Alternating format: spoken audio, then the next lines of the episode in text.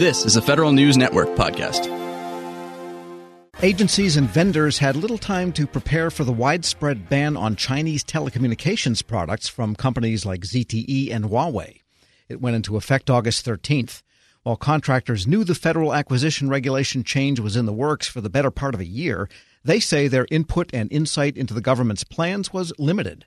In his weekly feature, The Reporter's Notebook, executive editor Jason Miller writes about why several industry associations representing hundreds of contractors agree with the spirit and intent of the interim final rule, but believe some adjustments are necessary to truly protect the federal supply chain. Jason joins me now in studio with more. And Jason, let's start with the beginning. Why the Federal Acquisition Regulation, the FAR rule, calls for agencies. What does it ask them to do and why?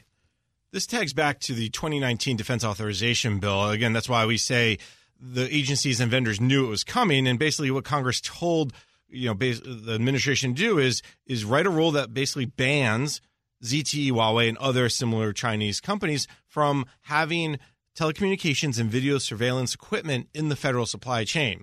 Now, what the FAR Council ended up doing is telling vendors and agencies, beginning on August 13th, any existing RFPs, any existing solicitations, any future solicitations must include a line that says no telecommunications products, no IT products from these companies. And at the same time, vendors have to certify in some way that they don't have any of ZTE, Huawei, and similar products in their supply chain. And not just their immediate supply chain, but their entire supply chain. So we're talking about tier one, tier two, tier three subcontractors as well. And that's at the heart of this issue is it went into effect immediately. This was an interim final rule, which means that there was not like a proposed rule, Tom, where people can comment and then they change it and then it comes out as a final rule. This is final now. Now, again, it's not final, but it's effective immediately. It strikes me this could really affect a lot of things. I'm thinking, say, of EIS, the big GSA services vehicle. And suppose some of the telecom vendors are on EIS and they're providing services. They may use these companies in their own infrastructure, which in effect could be argued that's part of the federal supply chain. You're absolutely right. The fact is that vendors, whether it's EIS or anybody else, have got to look at their entire supply chain and see where it hits. And you may say, well, I don't do telecom or I don't do video surveillance. However, you do networking, and Huawei and ZTE make networking products that communicate with the open internet, and therefore that could be in your network, could be in your supply chain. And it may not even be the prime contractor. If a prime contractor says, well, I do help desk services, I provide people, the old butts in seats. Well, but how do those people communicate back to another subcontractor who provides the manual that you read from or the technical writing? Oh, well, they have Huawei in their supply chain because they're using the internet to communicate with your call center folks. So it's that deep and that intricate. That's why I think so many vendors and associations are saying, okay, but we need to look into this further. And do you feel this one is deeper and more consequential, say, than the Kaspersky software ban of last year? I asked that same question of the industry associations, and I talked to several, Coalition for Government Procurement. I talked to Professional Services Council.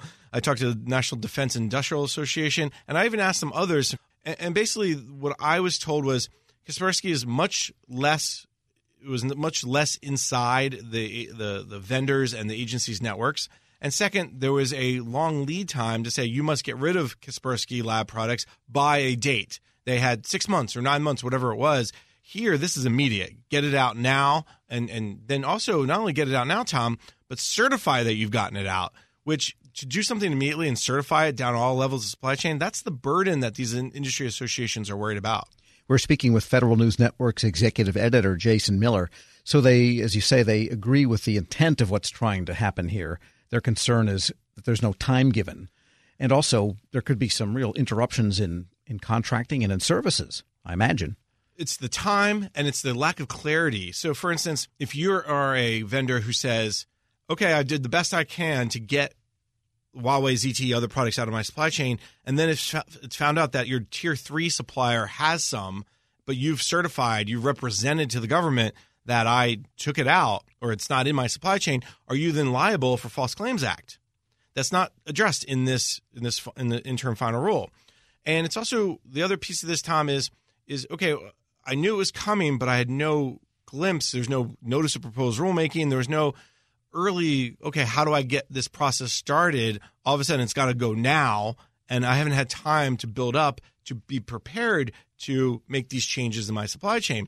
And as people told me, again, these multiple associations, this is a pretty big disruption to the supply chain because of how far it goes down into the supply chain. And it's also a burden on the government itself, too, I imagine. Exactly, because when the government says, okay, I'm going to buy this product, maybe they can't find vendors who can certify to say, oh, yeah, we're good to go. We don't have any Huawei or ZTE. At the same time, they have to now add it to ongoing procurement, so they have to do a modification. And it's not just one procurement. Well, if I'm only buying telecom or video surveillance, it's any really technology procurement that has to be modified now, and then any new option year as well. So, again, the burden is on both contractors and agencies. And can they still comment? As you mentioned, it's an interim final rule. They can still comment. They have until October 15th to submit comments. And I think I talked to Tom Sisti over at the Coalition for Government Procurement, and he actually believes that the comments may actually influence or push agencies, the FAR Council, to make changes to interim final rule.